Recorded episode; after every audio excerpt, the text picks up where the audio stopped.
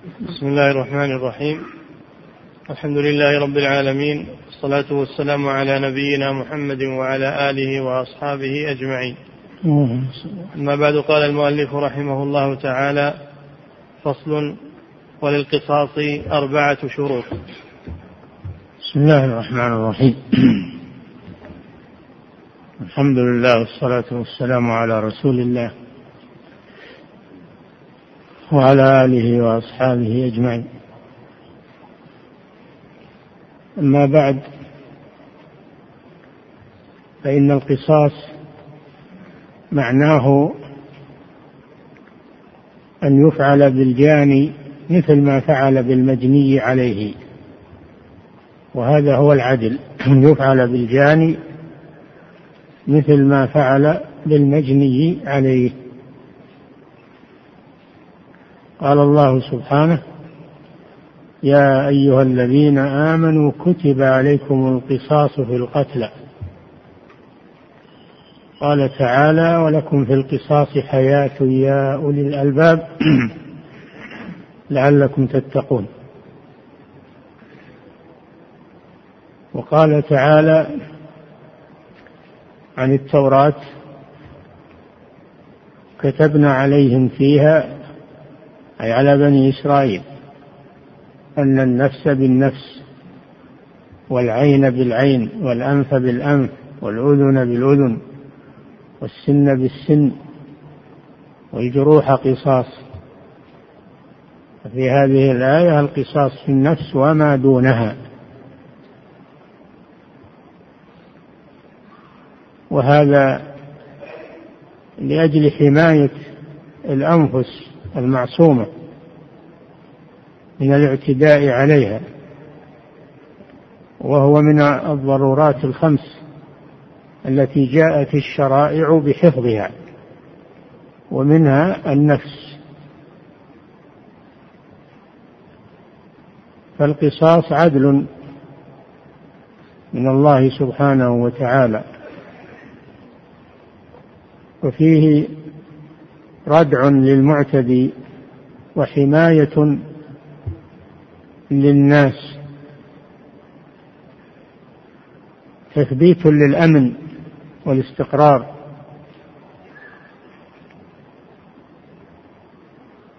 فما من أمة ينفذ فيها القصاص إلا ويستتب فيها الأمن وتحقن فيها الدماء.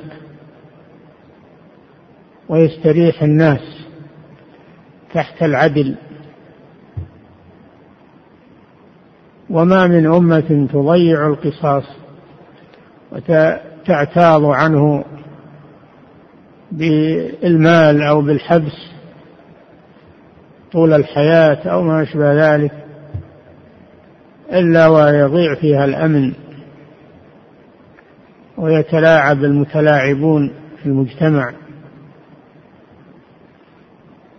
القصاص عدل ورحمة من الله سبحانه وتعالى.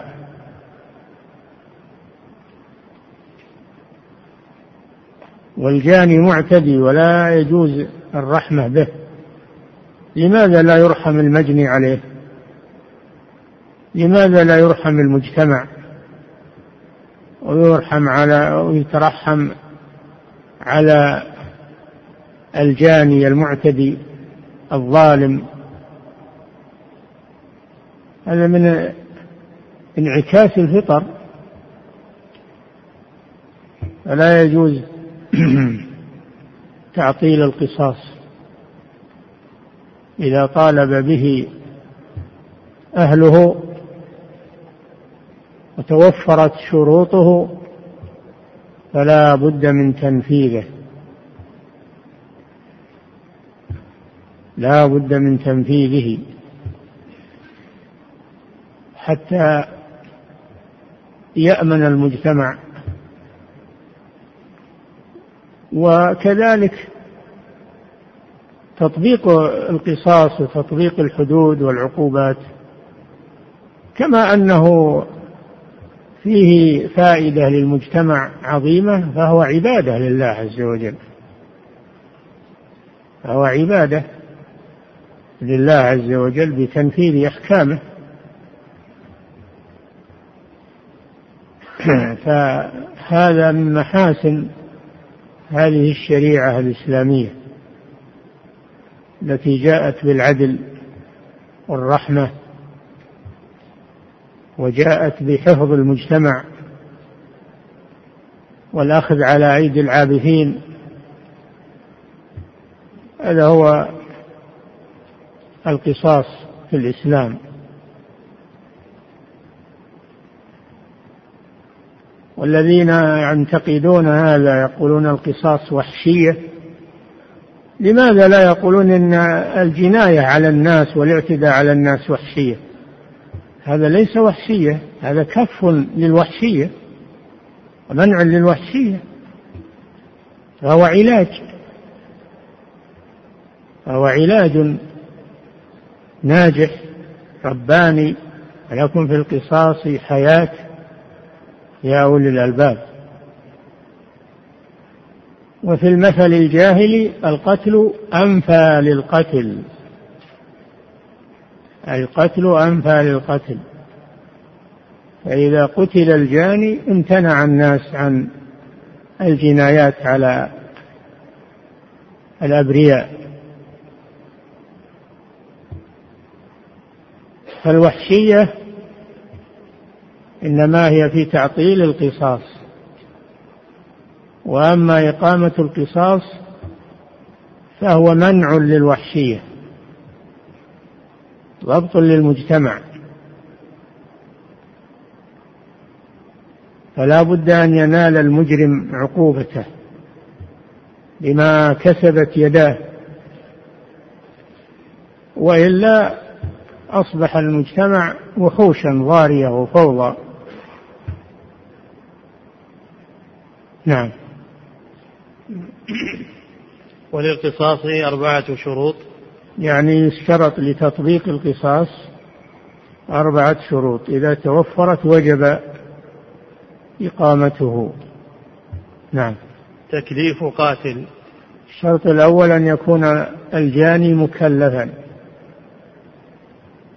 لأجل يتعدى لأجل أن يتأتى منه العمد والقصد.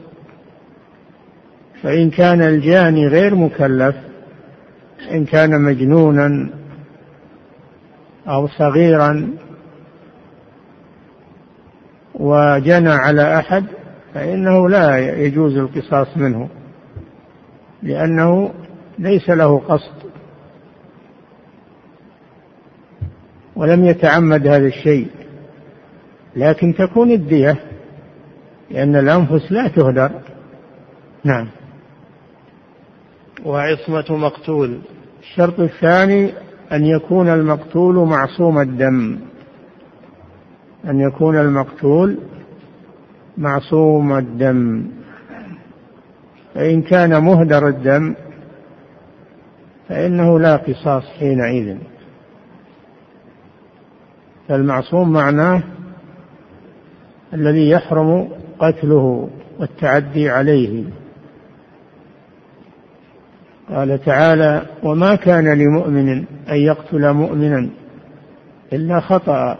ثم قال بعد ذلك ومن يقتل مؤمنا متعمدا جزاؤه جهنم خالدا فيها وغضب الله عليه ولعنه وأعد له عذابا عظيما. هذا في الآخرة. وفي الدنيا أوجب الله عليه القصاص. فالأمر ليس بالسهل. النفوس لها حرمة لها قيمة. ولا تقتلوا النفس التي حرم الله إلا بالحق. فإذا كان قتله بحق إذا كان القتل بحق أو المقتول مستحق للقتل فليس على القاتل قصاص. لكن يكون له حكم آخر إذا افتات على الإمام ونفذ القصاص بدون حكم شرعي وبدون أمر ولي الأمر فإنه يؤدب عن تعديه بتنفيذ القصاص بدون ضوابط. نعم. ومكافأته لقاتل الشرط الثالث أن يكون القتيل مكافئا للقاتل يعني مساويا له في الحرية والدين. مساويا له في الحرية والدين. فإن كان المقتول مملوكا فلا قصاص لعدم لأن القصاص معناه المساواة. وليس المملوك مثل الحر. فحينئذ لا قصاص لكن هناك عقوبة أخرى تردع المجرم. نعم. وكذلك لو كان المقتول كافرا والقاتل مسلم فلا قصاص. لعدم المساواة لا يقتل كافر لا يقتل مسلم بكافر. من السنة أن لا يقتل مسلم بكافر لعدم المساواة. وإن كان الكافر معصوم الدم لكن ما في مساواة للقصاص فهناك إجراء آخر لمن قتل معصوم الدم من الكفار. نعم. ومكافأته لقاتل بدين وحرية. نعم. بشيئين الدين والحرية. نعم. وعدم الولادة. الشرط الرابع أن لا يكون القاتل والدا للمقتول.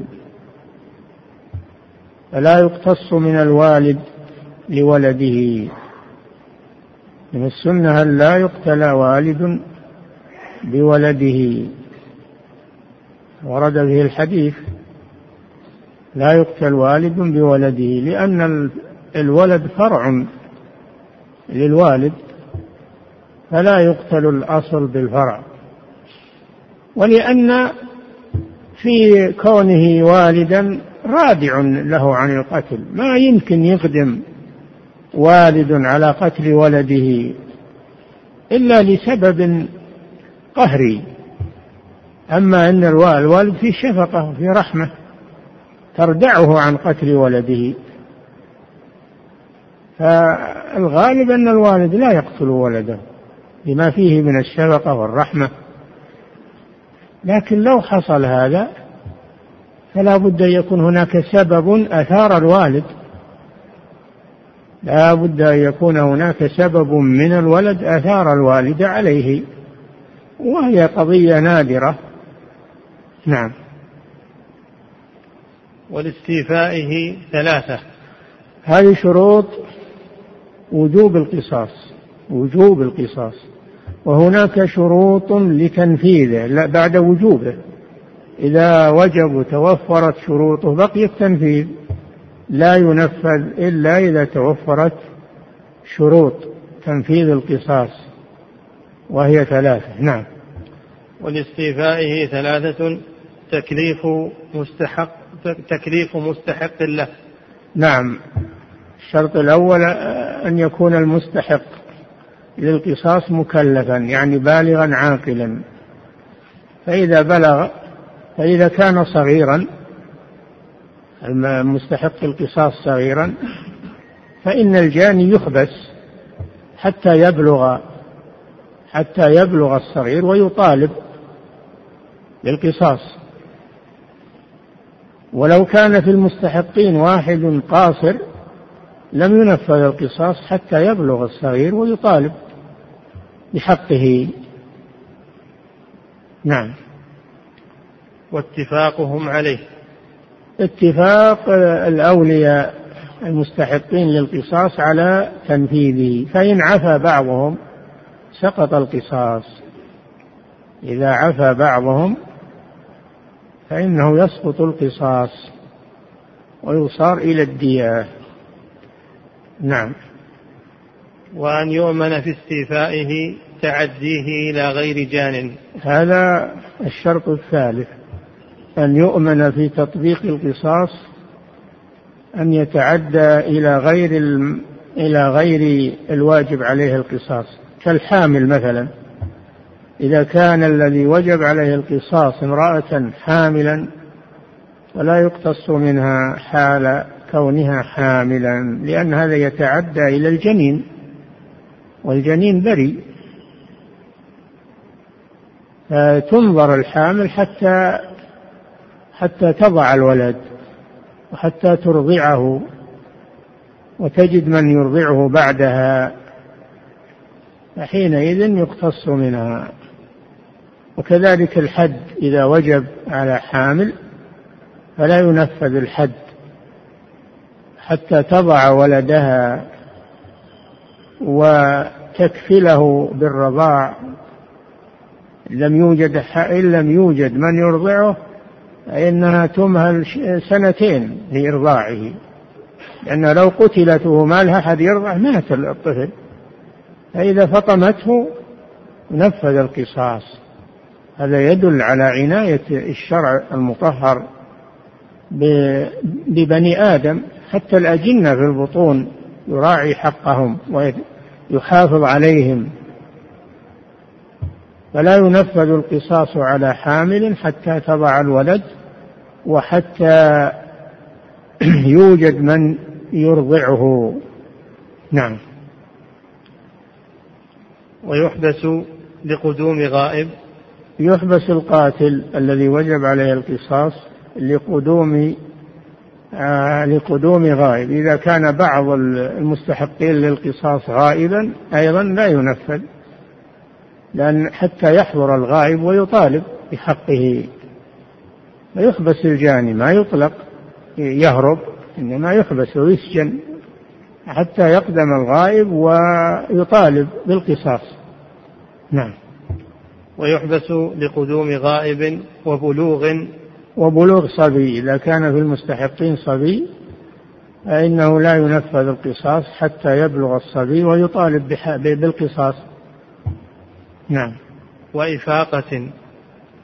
إفاقة من جنون إذا كان المستحق مجنونا فلا ينفذ القصاص حتى يفيق المجنون ويطالب.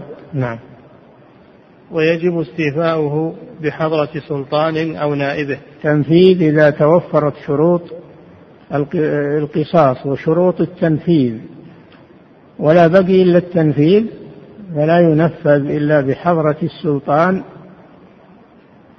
أو نائبه وهو الأمير أو القاضي لأجل أن يضبط إقامة القصاص ولا يحصل فوضى في هذا الأمر. يشرف على التنفيذ ويضبط الأمر لا يحصل فوضى أو اعتداء نعم. ويجب استيفاؤه بحضرة سلطان أو نائبه. أو نائبه وهو الأمير أو القاضي. لأجل ضبط الناس لا يحصل اعتداء من أحد. ولذلك يحضر الجنود وعند القصاص في ساحة القصاص ويضبطون الناس. نعم. وبآلة ماضية. نعم وكذلك يشترط للتنفيذ شرط للتنفيذ شرطان الشرط الأول حضور السلطان أو نائبه. الشرط الثاني أن تكون الآلة التي ينفذ بها القصاص آلة حادة مجهزة. فلا يقتص بآلة كالة. تعذب القتيل. قال صلى الله عليه وسلم إن الله كتب الإحسان على كل شيء فإذا قتلتم فأحسنوا القتلة وإذا ذبحتم فأحسنوا الذبحة وليحد أحدكم شفرته وليرح ذبيحته. فلا بد أن أن تكون الآلة التي ينفذ فيها القصاص مجهزة مريحة لا يحصل منها آه لا يحصل منها إخلال أو إطالة تعذيب للجاني. هذا وهو جاني شوف الرحمة رحمة الله سبحانه وعدالة هذه الشريعة. حتى وهو جاني يحسن إليه أحسن القتلة.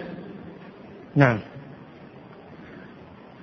وبآلة ماضية وفي النفس بضرب العنق بسيف. إذا كان القصاص في النفس الآلة الحادة تصلح للطرف وتصلح في النفس. فإذا كانت إذا كانت قانون القصاص في النفس يكون بالسيف. بحديث لا قود إلا بالسيف. يكون بالسيف. هذا أمضى.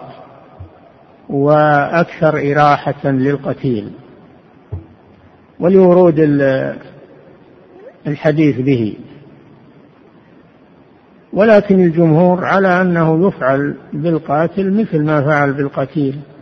فإن كان قتله بالسيف يقتل بالسيف وإن كان قتله بالرصاص يقتل بالرصاص وإن كان قتله بأي شيء من الأمور ينفذ فيه مثل ما فعل لأن هذا هو معنى القصاص. معنى القصاص أن يفعل بالجاني مثل ما فعل بالمجني عليه إلا إذا كان الفعل محرما. إذا كان الفعل الذي قتل به محرما فلا يفعل بالجاني مثل ما فعل بالمجني عليه. نعم. فصل. ويجب بعمد القود أو الدية. القتل, القتل كما سبق لنا على ثلاثة أنواع. النوع الأول العمد. والنوع الثاني شبه العمد. النوع الثالث الخطأ. القصاص لا يجب إلا في العمد. وأما في شبه العمد وفي الخطأ فتجب الدية.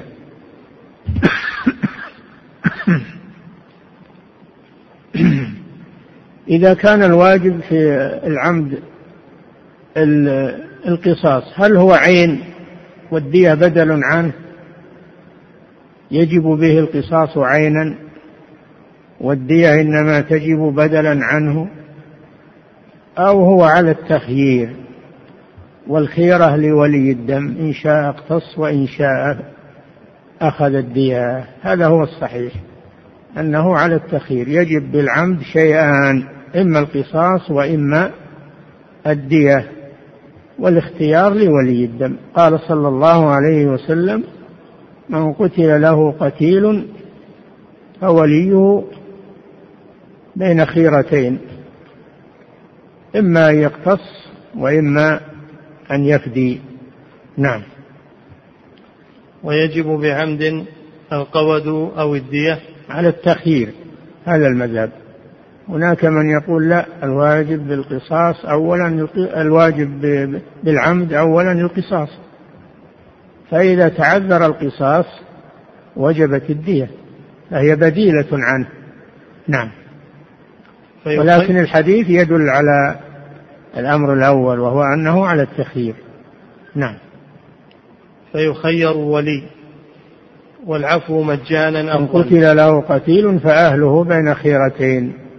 إما أن يقتصوا وإما أن يدوا. نعم. والعفو مجانا أفضل.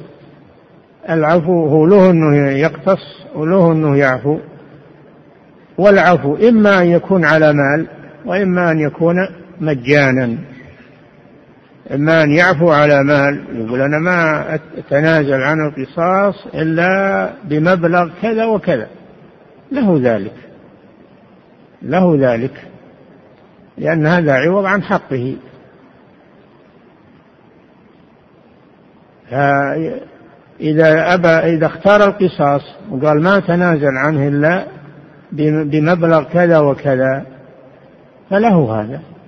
أو قال تنازل عنه على الدية فقط له ذلك وهذا أفضل. أفضل من المبلغ الكبير. وأفضل من ذلك العفو مجانا.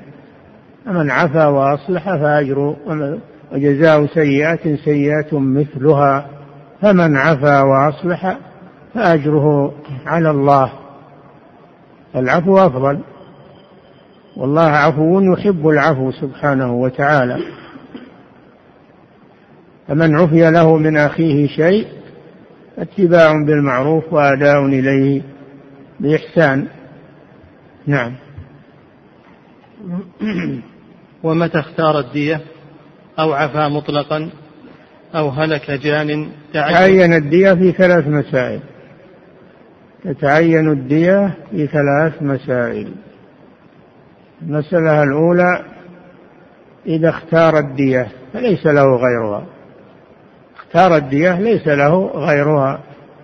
ليس له أن يطمع بعد ذلك يقول لا ما تزين الدية. هذه مبلغ كبير. يقول لا أنت اخترت الدية ما لك غيرها أو أنه عفى مطلقا قال أنا عفوت ولم يحدد هل هو عفى عن مجانا أو عفى عن الدية القصاص والدية.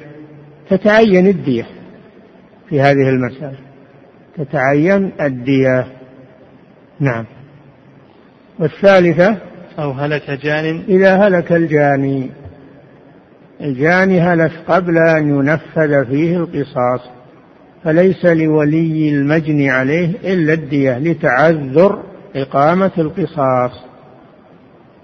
ولا يجوز أنه يقتل غير القاتل كما في جاهلية بعض القبائل أنهم يقولون ما نبي القاتل هذا ما يسوى. يروحون يقتلون رئيس القبيلة أو يقتلون واحد من أرفع من من القاتل. هذه جاهلية والعياذ بالله. هذه جاهلية. ولا تزر وازرة وزر أخرى. نعم. ومتى اختار الدية؟ أو عفا مطلقا؟ أو هلك جان تعينت الدية؟ هذه المسائل الثلاث تتعين الدية المحددة شرعا. وليس له أن يزيد عليها. نعم. ومن وكل ثم عفا ولم يعلم وكيل حتى اقتص. من وكل بالقصاص اللي له القصاص له يباشره بنفسه. وله يوكل من يستوفيه بدأ نيابة عنه لأن هذا حق له. يجوز له أن يباشره ويجوز له آه، أن يوكل من يستوفيه له. لو وكل شخص إنه ينفذ القصاص ثم عفا ولم يعلم الوكيل ونفذ القصاص ما درى أن إن الموكل عفا. لا شيء على الاثنين. لا شيء على الاثنين. لا على الوكيل لأنه نفذ ما وكل به ولم يعلم. ولم يعلم بالعفو. ولا على الموكل لأنه محسن في العفو. الله جل وعلا يقول ما على المحسنين من سبيل. نعم. ومن وكل ثم عفا ولم يعلم وكيل حتى اقتص. أما إذا علم واقتص بعد ما علم أن الموكل عفا فإنه يقتص منه لأنه متعمد. نعم.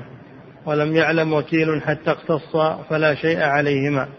عليهما لا على الوكيل لأنه نفذ الوكالة ولم يعلم بفسخها فهو معذور. ولا على الموكل لأنه محسن بالعفو وما على المحسنين من سبيل. نقتص منه لأنك نقول لأنك أحسنت بالعفو. نعم. وإن وجب لقن قود أو تعزير قذف فطلبه وإسقاطه له. إذا كان الجاني مملوكا قن يعني مملوك. إذا كان الجاني مملوكا وكانت الجناية توجب القصاص فإن الحق له إن شاء عفا وإن شاء أخذ الدية ولا دخل لسيده لأن هذا حق له حق شخصي له. أما إذا كان القص... إذا كانت الجناية توجب الدية فالعفو أو استيفاء الحق لسيده. نعم. وإن وجب لقن قود أو تعزير قذف. تعزير قذف. سبق لنا أن القاذف يجب الحد قامة الحد عليه. إذا لم يأتي بأربعة شهود. يجب أن يجلد ثمانين جلدة.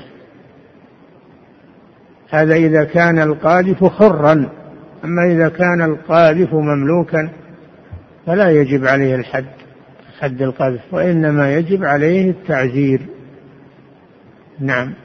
فإذا قذف مملوك قذف مملوك فالحق له بالمطالبة أو العفو لأن هذا حق شخصي. نعم.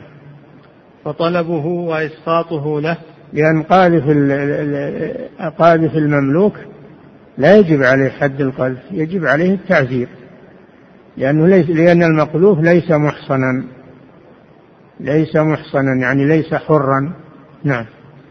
وطلبه وإسقاطه له وإن مات فلسيده.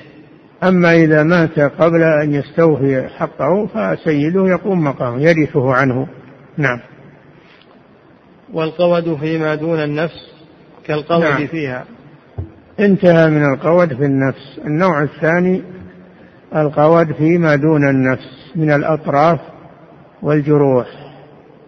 من الأطراف والجروح يؤخذ الطرف بالطرف ويقتص في الجروح بشروط. يأتي بيانها.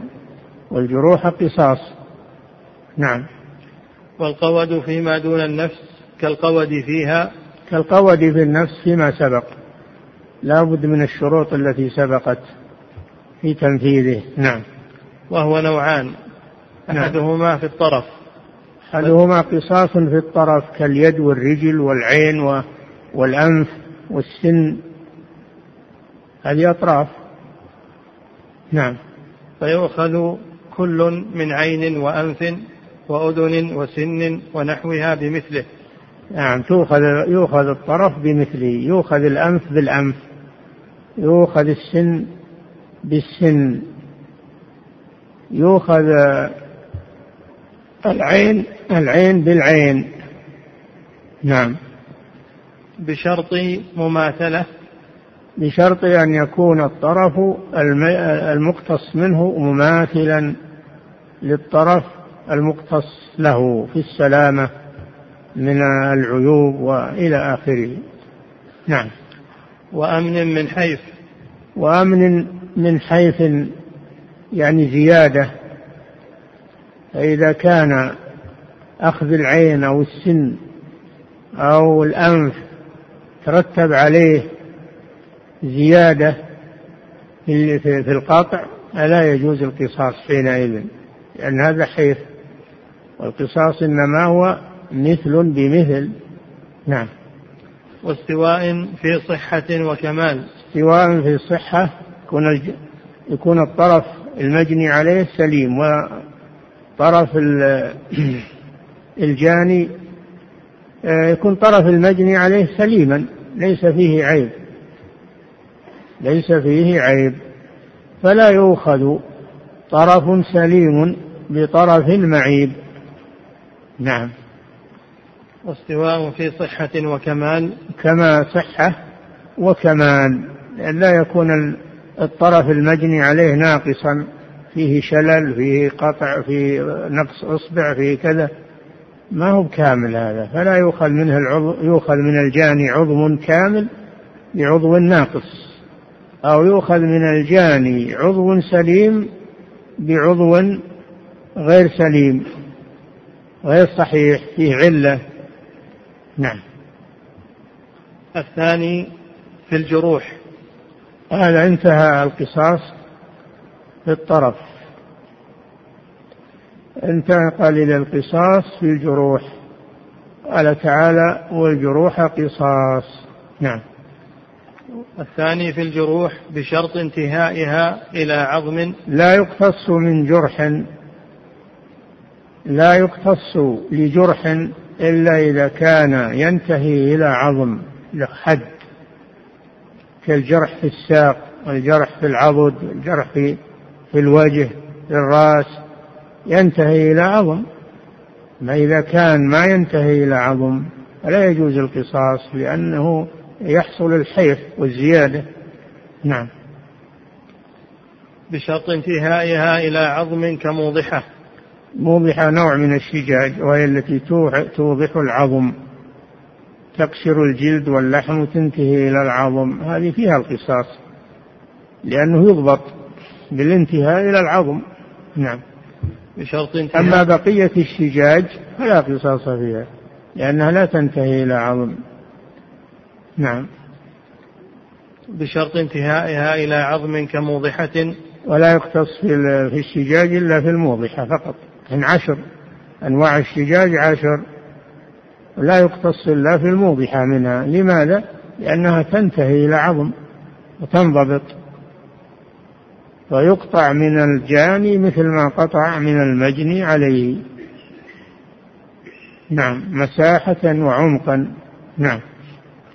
بشرط انتهائها إلى عظم كموضحة وجرح عضد وساق ونحوهما.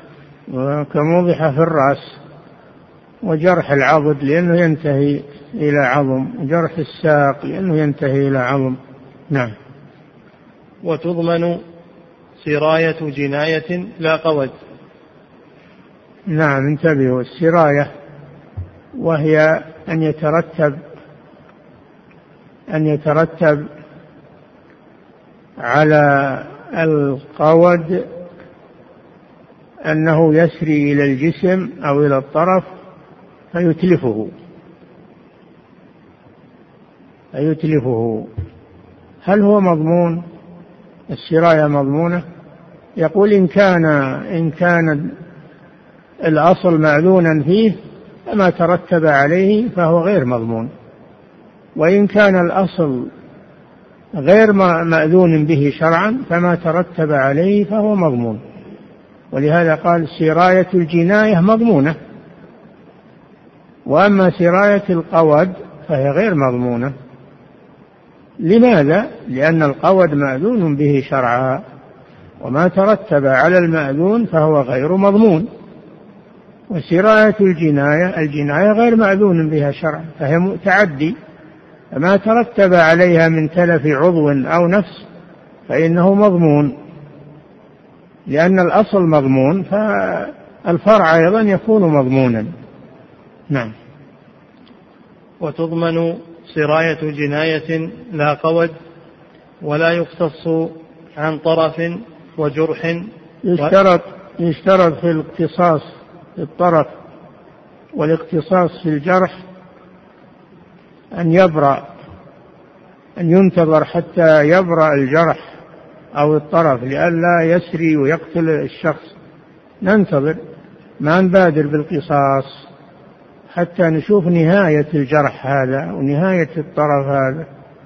فإذا شفي وبرئ حينئذ يطالب بالقصاص من الجاني.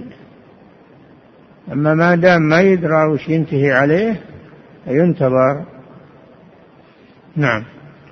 ولا يقتص عن طرف وجرح ولا يطلب لهما دية قبل البرء ولا يطلب لهما دية إذا كان الواجب دية.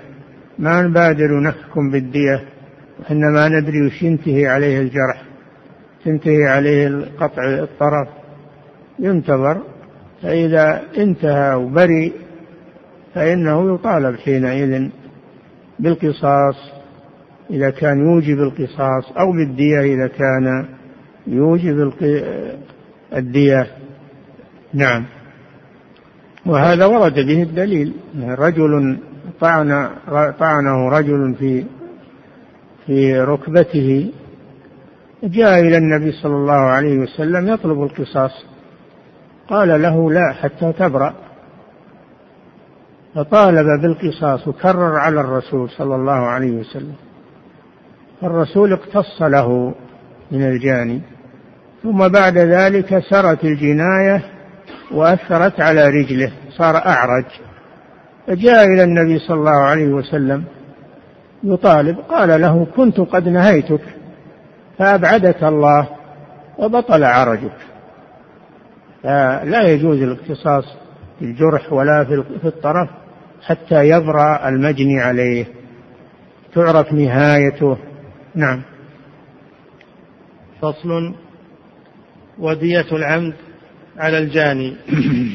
من تجب عليه دية دية القتل؟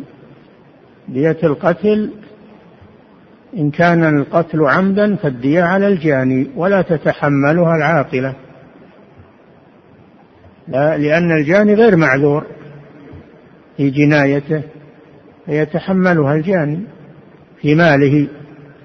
وأما دية شبه العمد والخطأ فهي على العاقلة وهم قرابة وهم عصبة المجني عليه. يتحمل عنه دية الخطأ وشبه العمد لأنه لو مات لورثوه أخذوا ماله. فكذلك إذا جنى يتحملون عنه لأن الغنم بالغرم كما هي القاعدة. وهذا من باب التضامن تكافل ولأن الجاني معذور مخطئ ما هو ما هو متعمد. فلو حملناه خطأه لا أجحف ذلك به. والخطأ كثير في الناس يجحف. لكن يحمل على العاقلة كل بحسب استطاعته ومقدرته. يوزعها القاضي على العاقلة وهم أقارب الميت من العصبات من الذكور. كل على حسب استطاعته. وهذا من محاسن هذا الدين. نعم من التعاون والتكافل بين الناس. نعم. ودية العمد على الجاني وغيرها على عاقلته. على عاقلة الجاني قضى بها الرسول صلى الله عليه وسلم. قضى بدية الخطأ على العاقلة. نعم. ومن قيد حرا مكلفا أو غله أو غصب صغيرا فتلف بحية أو صاعقة فالدية. لا إن مات هذا إذا أنه تسبب في قتل شخص هيأه للإصابة بأن حبسه في مكان أو ربطه أو غله بأن جعل في عنقه الغل, الغل جعل في عنقه الغل وصار ما يستطيع يغادر المكان فأصابته صاعقة من السماء أو لدغته ثعبان ومات في هذا المكان فإن من فعل ذلك يضمن بالدية لأنه متسبب في هلاكه. نعم. ومعرض له للتلف. نعم. ومن قيد حرا مكلفا أو غله أو غصب صغيرا فتلف بحية أو صاعقة فالدية لا إن مات بمرض أو فجأة. أما لو أنه فعل به ذلك ربطه أو حبسه أو غله ومات بمرض مات بمرض أو سكتة ليس على من فعل ذلك شيء لأن هذا ليس لأن هذا سيصيبه لو ما لو ما قيد. الموت بالمرض يصيب الإنسان ولو ما قيد ولو ما حبس. كذلك موت الفجأة يصيب الإنسان. ليس هذا ناتجا عن موته ليس ناتجا عن حبسه. نعم. وإن أدب امرأته بنشوز. آه، المؤدب هل يضمن؟ المؤدب. الله جل وعلا أذن للمؤدب أن يضرب. أذن للزوج أن يضرب زوجته الناشز على نشوزها. وأذن للمؤدب والمعلم والمدرس أن يضرب ولده ليؤدبه. آه السلطان يؤدب الرعية. فلو أدب من له الحق في التأديب شخصا ومات فليس على المؤدب شيء لأنه مأذون له. وكما سبق لنا القاعدة أن ما ترتب على المأذون فهو هدر غير مضمون. نعم. وإن أدب امرأته بنشوز أو معلم صبيه أو سلطان رعيته. نعم ليس عليهم شيء. والآن يقولون لا لا لا تضربون ولا حد يضرب. حتى السلطان ما يبون يضرب. يعني خلوا الناس فلت. لا المدرس يضرب الطالب ولا الزوج يضرب زوجته على النشوز ولا حتى السلطان يضرب آه، المخطي من رعيته. يعني خلوا الناس فلت. همجية بهيمية والعياذ بالله. هذا الشرع. الشرع أذن للمؤدب أنه يضرب لكن في حدود. يضرب في حدود. ما يتعدى بالضرب. فإذا مات من ضرب مأذون به شرعا فليس عليه شيء؟ نعم. وإن أدب امرأته بنشوز أو معلم صبيه أو سلطان رعيته. يقولون المدارس لا ينقل فيها العصا ولا يشاف العصا في المدارس. من قال هذا؟ الشرع أذن للمعلم أنه يؤدب صبيه. إلا ما يقبل التعليم ويبي يلعب ويبي نعم. أو معلم صبيه أو سلطان رعيته بلا إسراف. بلا إسراف. أما إذا أسرف في التأديب فيضمن ما ترتب على الإسراف لأنه لم يؤذن له لذلك. نعم. بلا إسراف فلا ضمان بتلف من ذلك. نعم. وإن أدب امرأته بنشوز أو معلم صبيه أو سلطان رعيته بلا إسراف فلا ضمان بتلف من ذلك. إي نعم لأنه مأذون له في ذلك وما ترتب على المأذون فهو غير مضمون. نعم. ومن أمر مكلفا أن ينزل ب... أن ينزل آه نقف على هذا. نعم. يقول فضيلة الشيخ وفقكم الله هل القصاص لا بد أن يكون في مكان الجناية؟ لا ما يكون في مكان الجناية. يكون في المكان المناسب. الذي يراه ولي الأمر مناسبا ليجتمع فيه الناس يشاهدون القصاص. نعم. يقول فضيلة الشيخ وفقكم الله هل للحاكم أن يقوم بتحديد الدية وإلزام أهل القاتل بها؟ الدية حددها الله محددة. ما ما للحاكم دخل ولا لأحد فيها دخل. محددة الدية. يأتي إن شاء الله تحديد الدية. نعم. يقول فضيلة الشيخ وفقكم الله إذا دخل بيتي شخص وهو, وهو يريد شيئا ثم إني قمت بقتله فهل يقام علي القصاص أو الدية؟ علما بأن هذا الشخص يريد شيئا من العرض. والله هذا عند القضاء هذا عند الحاكم. ما نقدر نقول ما عليك شيء ولا عليك شيء. القاضي هو اللي ينظر في الملابسات ملابسات الأمور والواقعة. نعم. يقول فضيلة الشيخ وفقكم الله هل لولي الأمر إقامة هل لولي الأمر إقامة القصاص حتى ولو عفى ولي المقتول للمصلحة العامة؟ لا. ليس له ذلك. إذا عفى ولي القصاص فليس لأحد أنه ينفذ القصاص؟ لأن صاحب الحق عفى عنه. نعم. لكن إذا كان هذا الشخص معروف بالإجرام والتعدي على الناس فللحاكم أن يمنع تعديه بما بما يراه رادعا له. نعم. يقول فضيلة الشيخ وفقكم الله قول المصنف رحمه الله وللقصاص أربعة شروط. ثم قال ولاستيفائه ثلاثة. فما الفرق؟ يقول فما الفرق بين الشروط الأربعة الأولى والثلاثة الأخيرة؟ وهل يجوز؟ الظاهر أن السائل نايم يوم نشرح هذا.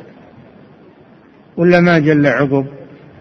قلنا لك أن شروط الوجوب غير شروط التنفيذ. قد يجب القصاص لكن لا ينفذ حتى تكمل شروطه. بينها فرق. نعم. يقول فضيلة الشيخ وفقكم الله ذكر المؤلف رحمه الله بأنه إذا كان ولي الدم مجنونا فإن الجاني يحبس حتى يفيق من جنونه.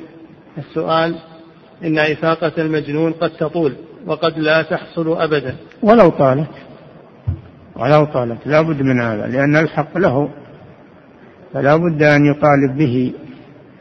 نعم. يقول فضيلة الشيخ وفقكم الله إذا مات المجنون وهو المستحق للقصاص فهل يجب على المجرم قصاص؟ لا. ما إلا, إلا بطلب من له القصاص. نعم.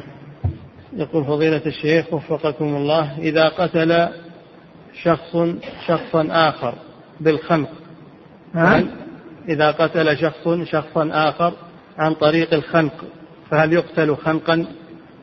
المذهب أنه يقتل بالسيف والقول الآخر أنه يفعل به مثل ما فعل بالمجني عليه ويقتل خنقا. نعم. يقول فضيلة الشيخ وفقكم الله هل الأرض التي يطبق هل الأرض التي يطبق فيها القصاص يحصل لها فضل وبركة؟ حدود إذا نفذت قال صلى الله عليه وسلم لحد يقام في الأرض خير لها من أن تمطر أربعين صباحا. فالحدود لها بركة على الأرض. لها فيها تأثير طيب. نعم. يقول فضيلة الشيخ وفقكم الله هل السحرة مهدرة دماؤهم ويحق لأي أحد إذا تمكن منهم أن يضرب عنق الساحر بالسيف؟ لا هذه فوضى لا تجوز. اللي يضرب عنقه هو الحاكم. إذا ثبت عنده آه أنه ساحر وأنه إذا ثبت عند الحاكم وحكم بقتله يقتله الحاكم. أو كل يقتل. نعم. تعم الفوضى في هذا. نعم. يقول فضيلة الشيخ وفقكم الله يقول عندنا خارج هذه البلاد إذا قتل رجل رجلا قام أهل المقتول بقتل القاتل لأن الدولة لا تنفذ الشريعة. فما حكم هذا العمل وهو ما يسمى بالثأر؟ الثأر لا يجوز هذا يلزم منها إراقة الدماء. يلزم منه إراقة الدماء ولا يجوز إلا بحكم الحاكم الشرعي. نعم. يقول فضيلة الشيخ وفقكم الله أخذنا أن الوالد لو قتل ولده فإنه لا قصاص. أه؟ أنتم عرفتم أنه لا ينفذ القصاص بعد ثبوته وتحقق شروطه إلا بحضور ولي الأمر أو نائب ولي الأمر. نعم. يقول فضيلة الشيخ وفقكم الله أخذنا أن الوالد لو قتل ولده فإنه لا قصاص. نعم. فهل الوالدة كذلك؟ لا هذا خاص بالوالد. نعم. وهل الجد مثل الأب؟ نعم الجد مثل الأب والد. نعم. فضيلة الشيخ وفقكم الله سؤال تكرر هذا أحده يقول ما حكم الشرع فيما يحصل الآن عند العفو عن القصاص بالنسبة للمبالغة بطلب المال حيث يطلب أموال عظيمة ملايين وتفتح مخيمات لاستقبال الدعم من أفراد القبيلة؟ الأصل أنه جائز أنه يطلب مبلغ لكن المبالغة والإسراف لا يجوز. وإذا تحول هذا إلى بيع وشراء وصار القصاص يباع ويشترى وتهدر الدماء هذا يترتب عليه مفاسد. يجب وضع حد لهذا. وأظن ولي الأمر الآن وضع حدا لهذا لهذا التلاعب وهذه المساومات وهذا نعم. يقول فضيلة الشيخ وفقكم الله إذا قتل الجاني المجني عليه. نعم. إذا قتل الجاني المجني عليه بعد تعذيبه فهل يعذب الجاني قبل قتله ويفعل به؟ إذا إيش؟ إذا قتل الجاني المجني عليه بعد تعذيبه فهل يعذب الجاني قبل قتله ويفعل به كما فعل بالمجني؟ القتل حاسم يكفي القتل. القتل حاسم. يكفي أنه يقتل. نعم. يقول فضيلة الشيخ وفقكم الله إذا تسبب طفل في قتل طفل آخر فمن الذي يضمن؟ هذا خطأ هذا يعتبر خطأ يصير الدية على عقيلته. نعم. يقول فضيلة الشيخ وفقكم الله إذا اشترك جماعة في قتل شخص واعترفوا على واحد منهم إذا اشترك جماعة في قتل شخص واعترفوا على واحد منهم أنه هو الذي باشر القتل فهل يقتلون جميعا أم يقتل المباشر فقط؟ ما يقبل قولهم على واحد ما يقبل قولهم على واحد. لابد من النظر هل كلهم مشتركون فعلا أو بعضهم لم يشترك؟ لازم النظر فيها. فإذا تحقق للقاضي أنهم كلهم مشتركون في قتله وجب قتلهم جميعا. نعم. يقول فضيلة الشيخ وفقكم الله إذا إذا اختار المستحق للقصاص اختار الدية ثم رجع في اختياره. ما ما يمكن. إذا اختار الدية وقال لا هونت بالقصاص لا ما يمكن. خلاص عفا. نعم. فلا يتراجع عن العفو.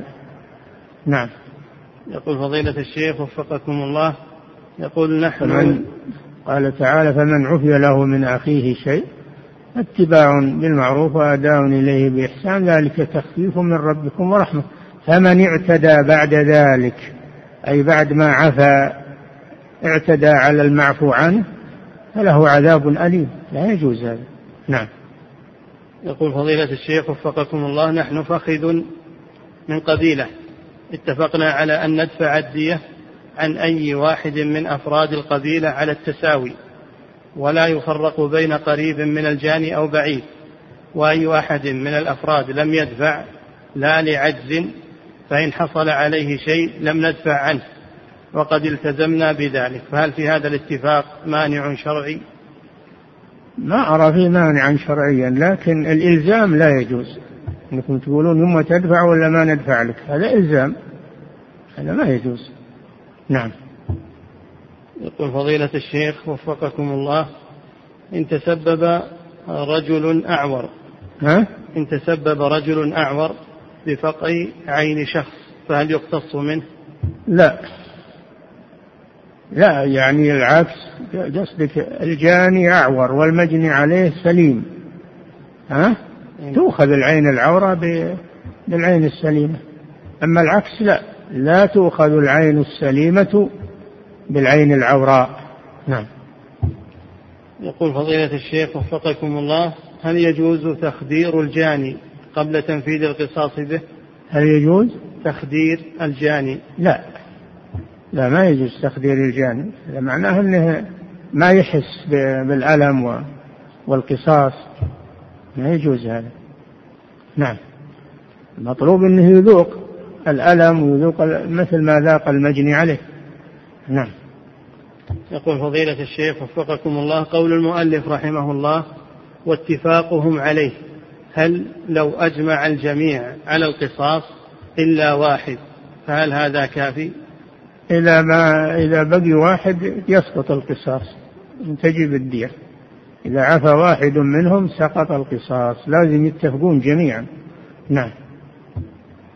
يقول فضيلة الشيخ وفقكم الله إذا جرح الشخص إنسانا معصوم الدم ثم سرت الجناية فمات منها الإنسان فماذا يفعل بالجاني؟ هل يفعل به كما فعل بالمجني عليه حتى تسري الجناية؟ لا يقتص منه بالسيف يقتص منه بالسيف على طول نعم. يقول فضيلة الشيخ وفقكم الله لو تحمل العاقلة دية العمد لو لو تحمل العاقلة دية العمد. تحملت لو تحملت العاقلة دية دية العمد فهل يجوز لهم أم لا يجوز تحملهم؟ ما يلزمون بها وأما إذا تبرعوا بها وساعدوا الجاني ما في بس لكن ما يلزمون مثل ما يلزمون في دية الخطأ وشبه العمد. نعم. يقول فضيلة الشيخ وفقكم الله كيف الجمع بين قوله سبحانه وتعالى ومن يقتل مؤمنا متعمدا فجزاؤه جهنم خالدا فيها وبين أنه لا يخلد في النار من كان مسلما. تخليد قسمان تخليد مؤقت تخليد دائم أبدا. فالقاتل يخلد تخليدا مؤقتا وليس دائما. نعم. يقول يقول فضيلة الشيخ وفقكم الله هل القصاص من القاتل يعتبر كفارة له؟ يعتبر كفارة فيما بينه وبين الله لكن حق المجني عليه يبقى عليه إلى أن يوافي يوم القيامة عند الله سبحانه وتعالى نعم يقول فضيلة الشيخ وفقكم الله إذا قتل شخص شخصا لأن المجني عليه نعم. يقول إذا قتل شخص شخصا آخر لأن المجني عليه قد سب الرب وسب الدين. فهل على الجاني ملام عند الله يوم الدين؟ لا يجوز ينفذ الحدود لا حد الردة ولا غيره إلا القاضي ولي الأمر حكم شرعي. لا يجوز الفوضى وكل يقول فلان ارتد أبقتله وفلان كذا. ما يجوز هذا. هذه فوضى. فالحدود من صلاحيات ولي الأمر والقصاص إقامة القصاص من صلاحيات ولي الأمر. نعم. لأجل تضبط الأمور ولا يحصل فوضى. نعم. يقول فضيلة الشيخ وفقكم الله هل يقتل الرجل بالمرأة؟ نعم. قتل النبي صلى الله عليه وسلم رجلا من اليهود بامرأة من الأنصار. نعم. ولعموم الآية لعموم الآية كتب عليكم القصاص في القتلى هذا عام. نعم. يقول فضيلة الشيخ وفقكم الله إذا ربط رجل شخصا. هذا ما في إشكال قتل المرأة بالرجل لكن يمكن يشكل قتل الرجل بالمرأة وهو أكمل منها. يقتل الرجل بالمرأة أيضا. يقتل الرجل العاقل الكبير العالم بالصبي الطفل. الذي في مهده يقتل به لأجل حفظ النفوس وصيانتها. نعم. يقول فضيلة الشيخ وفقكم الله إذا ربط رجل شخصا ثم أطلق عليه حيوانا مفترسا فهل يلزم الجاني الدية أم القصاص؟ قصاص. هذا هذا نوع قاتل. إطلاق الحيوان المفترس عليه هذا من صور العمد. أو أطلق عليه ثعبان. يلدغه. هذا من صور العمد. نعم. يقول فضيلة الشيخ وفقكم الله لو كان أحد أولياء المقتول حملا فهل ينتظر؟ أي نعم ينتظر حتى يكبر حتى يولد ويكبر ويطالب بالقصاص. نعم. يقول فضيلة الشيخ كأنكم عاجلين على القصاص تبون تنفذونه؟ ولو ما طالب أولياؤه به. نعم. يقول فضيلة الشيخ وفقكم الله يقول لو كان الجاني مقطوع اليد وقد جنى بقطع يد فهل يقتص منه بقطع يده؟ تقطع تقطع اليمنى باليمنى واليسرى باليسرى فإذا كانت اليد الباقية موافقة لليد المجني عليها تصلها أما إذا كانت لا مخالفة لا. نعم. يقول فضيلة الشيخ وفقكم الله ورد حديث في صحيح البخاري أن النبي صلى الله عليه وسلم قتل يهوديا بجارية فكيف نجمع بين هذا الحديث وبين قول المؤلف ومكافأته لقاتل بدين وحرية؟ المقتول أكمل من أكمل من القاتل مسلمة وهذا كافر يهودي. نعم. إنما العكس لا يقتل مسلم بكافر. نعم. يقول فضيلة الشيخ وفقكم الله في قتل الخطأ وشبه العمد الدية على العاقلة. نعم. في قتل الخطأ وشبه العمد الدية على العاقلة. نعم. هل يتحمل الجاني معهم شيء لو كان مقتدرا؟ لا ما يتحمل شيء. ما حمله الله شيئا. هذه على العاقلة. على العاقلة. نعم. لكن لو أنه هو تبرع من عنده لا بأس. أما أن نلزمه لا. ما عليه شيء. نعم. يقول فضيلة الشيخ وفقكم الله إذا عفت زوجة المقتول فهل يسقط القصاص؟ نعم. إذا عفى أحد الورثة يسقط القصاص زوجته وغيرها. نعم. يقول فضيلة الشيخ وفقكم الله هل يضمن الجاني تكاليف علاج المجني عليه؟ إذا جنى عليه بقطع طرف أو شجاج. هذا عند القاضي هو اللي ينظر في هذا. نعم. يقول فضيلة الشيخ وفقكم الله هل لنا أن نقول لمن يسأل المساعدة في تحمل دية شبه عمد أو خطأ أن نقول له أين العاقلة؟ سيما إذا كان سؤاله في المسجد. نعم. هذول يتحيلون الآن يأخذون صكوك نهب لهم يشرونه أو يسرقونه يجون يسألون بها. هؤلاء ما يعطون ولا يصدقون. وأيضا لو أنه هو القاتل ما يصير عليه الدية الدية على العاقلة. هيب عليه هو. ويقول أنا دعست أنا سويت كذا. هيب عليه. نعم. يقول فضيلة الشيخ وفقكم الله إذا قام شخص بتحريض شخص على قتل آخر فماذا على المحرض؟ أنتم عرفتم أنه إذا كان المأمور غير مكلف يؤخذ الآمر. أما إذا كان المأمور مكلفا فإنه يؤخذ المباشر ويترك المتسبب. نعم. يعزر المتسبب تعزير. نعم. يقول فضيلة الشيخ وفقكم الله إذا أمر شخص شخصا آخر أن يقتل مورثه لأجل أن يحصل على الميراث. ها؟ إذا أمر شخص شخصا آخر أن يقتل مورثه لأجل أن يحصل على الميراث. السؤال هل للآمر أن يحصل على الميراث؟ وهل يجب عليه قصاص؟ إذا حصل هذا فالمباشر هو اللي يقتص منه وأما الآمر فلا يرث يمنع من الميراث لأنه يعني متسبب في قتل مورثه. إذا ثبت عليه هذا نعم. يقول فضيلة الشيخ وفقكم الله من صدم من تعجل شيئا قبل أوانه عوقب بحرمانه نعم يقول فضيلة الشيخ وفقكم الله من صدم إنسانا ثم نوم في المستشفى لفترة ثم مات فهل على الجاني دية؟ إذا إيش؟ من صدم إنسانا ثم نوم في المستشفى لفترة ثم مات فهل على الجاني دية؟ نعم إذا كان إذا كان موته بسبب الجناية الدية ثابتة له لكنها ليست عليه على العاقلة إذا كان خطأ. نعم. يقول فضيلة الشيخ وفقكم الله يقول في درس سابق شرح فضيلتكم أن حضانة الأم لطفلتها تسقط حين العقد على أجنبي. السؤال هل إذا انفسخ العقد بطلاق أو بغيره؟ تعود الحضانة للأم مرة أخرى؟ إذا زال المانع نعم. إذا زال المانع يعود لها الحق. نعم.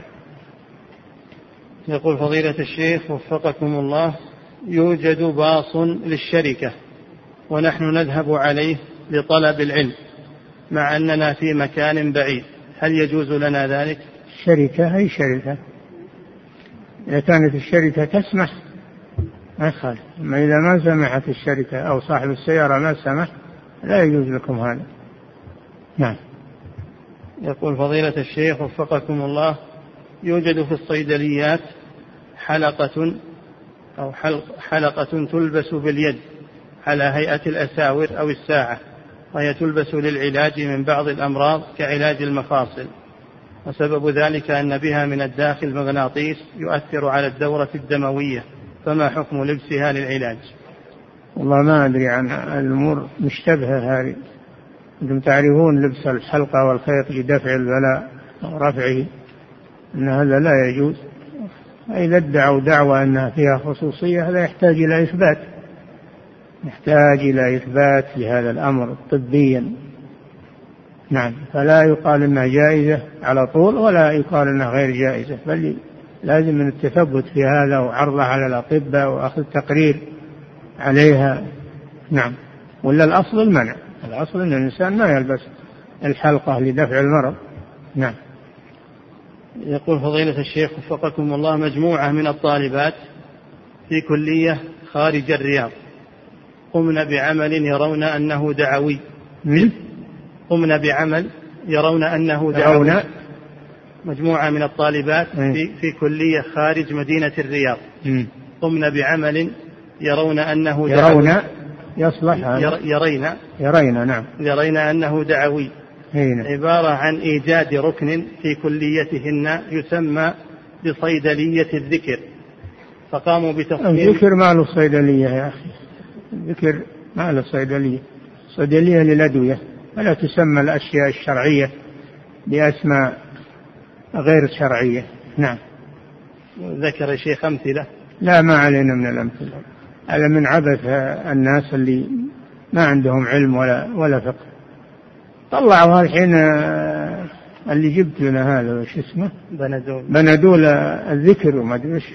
كل هذه عبث هذا عبث بالامور الشرعية. نعم. يقول فضيلة الشيخ وفقكم الله. يقول تعقد المدرسة لنا مجالس. نعم. يقول تعقد المدرسة لنا مجالس. نعم. ونحن مدرسون فيها. وأراد أحدنا أن يفتتح مجلسنا بالقرآن.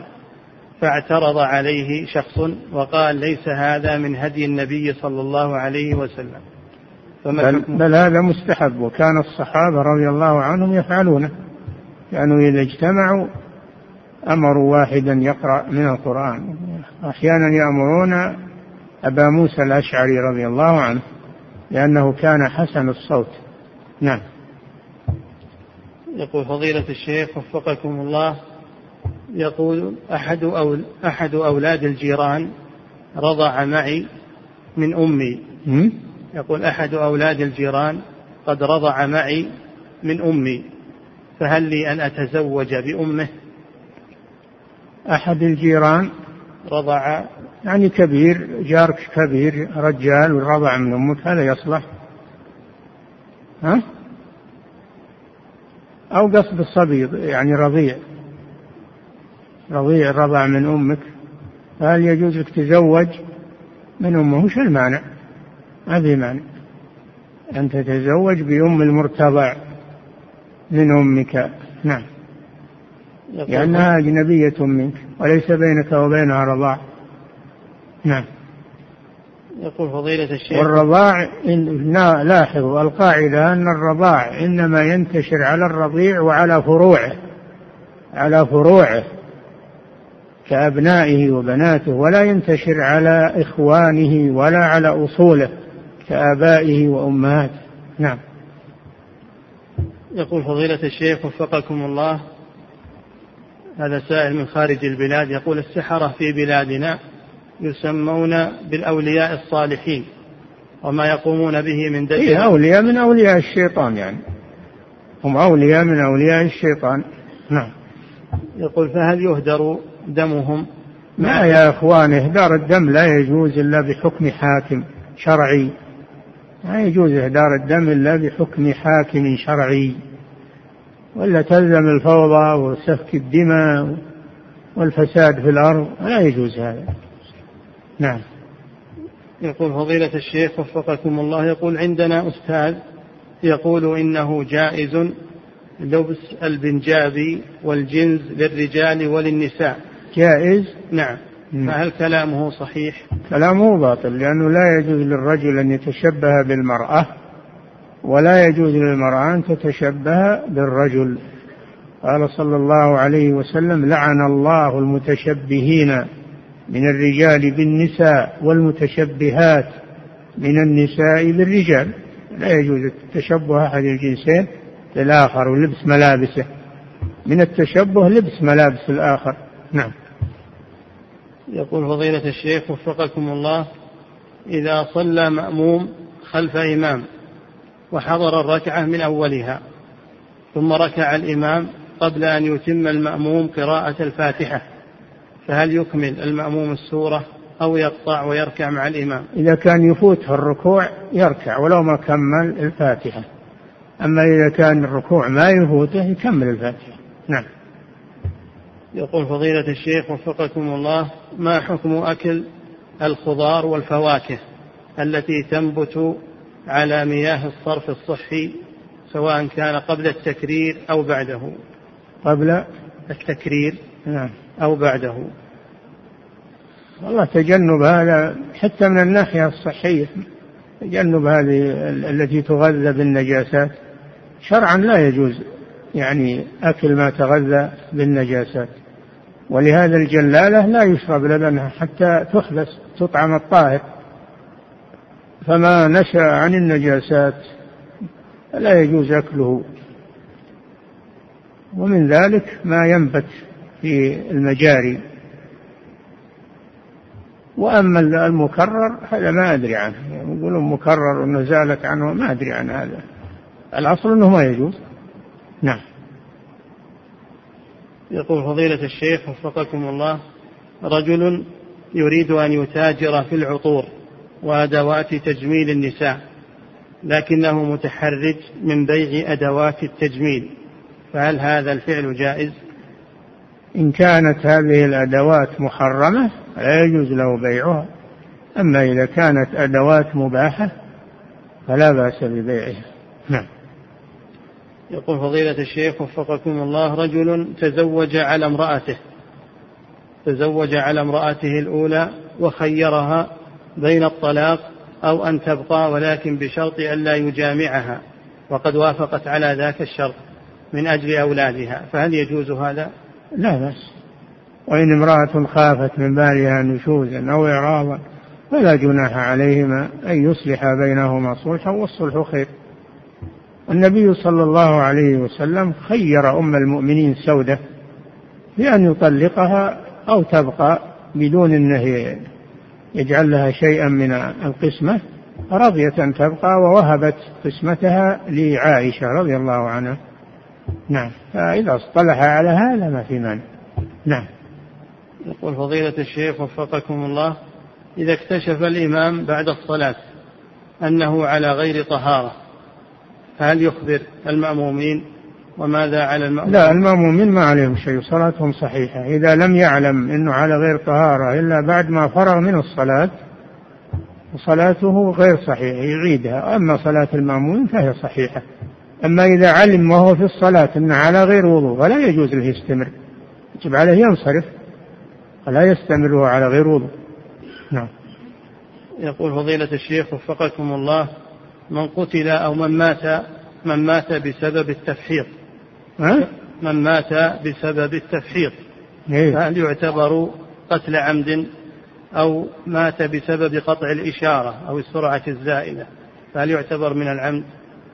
متسبب في قتل نفسه. متسبب يعني قصده إذا مات هو يكون متسبب آثما يكون آثما لأنه تسبب في قتل نفسه. نعم لكنه ما تعمد وما يريد أنه يقتل نفسه لكن السبب السبب هذا محرم. نعم. لا يأثم عليه. نعم. الله تعالى أعلم وصلى الله وسلم على نبينا محمد وعلى آله وصحبه.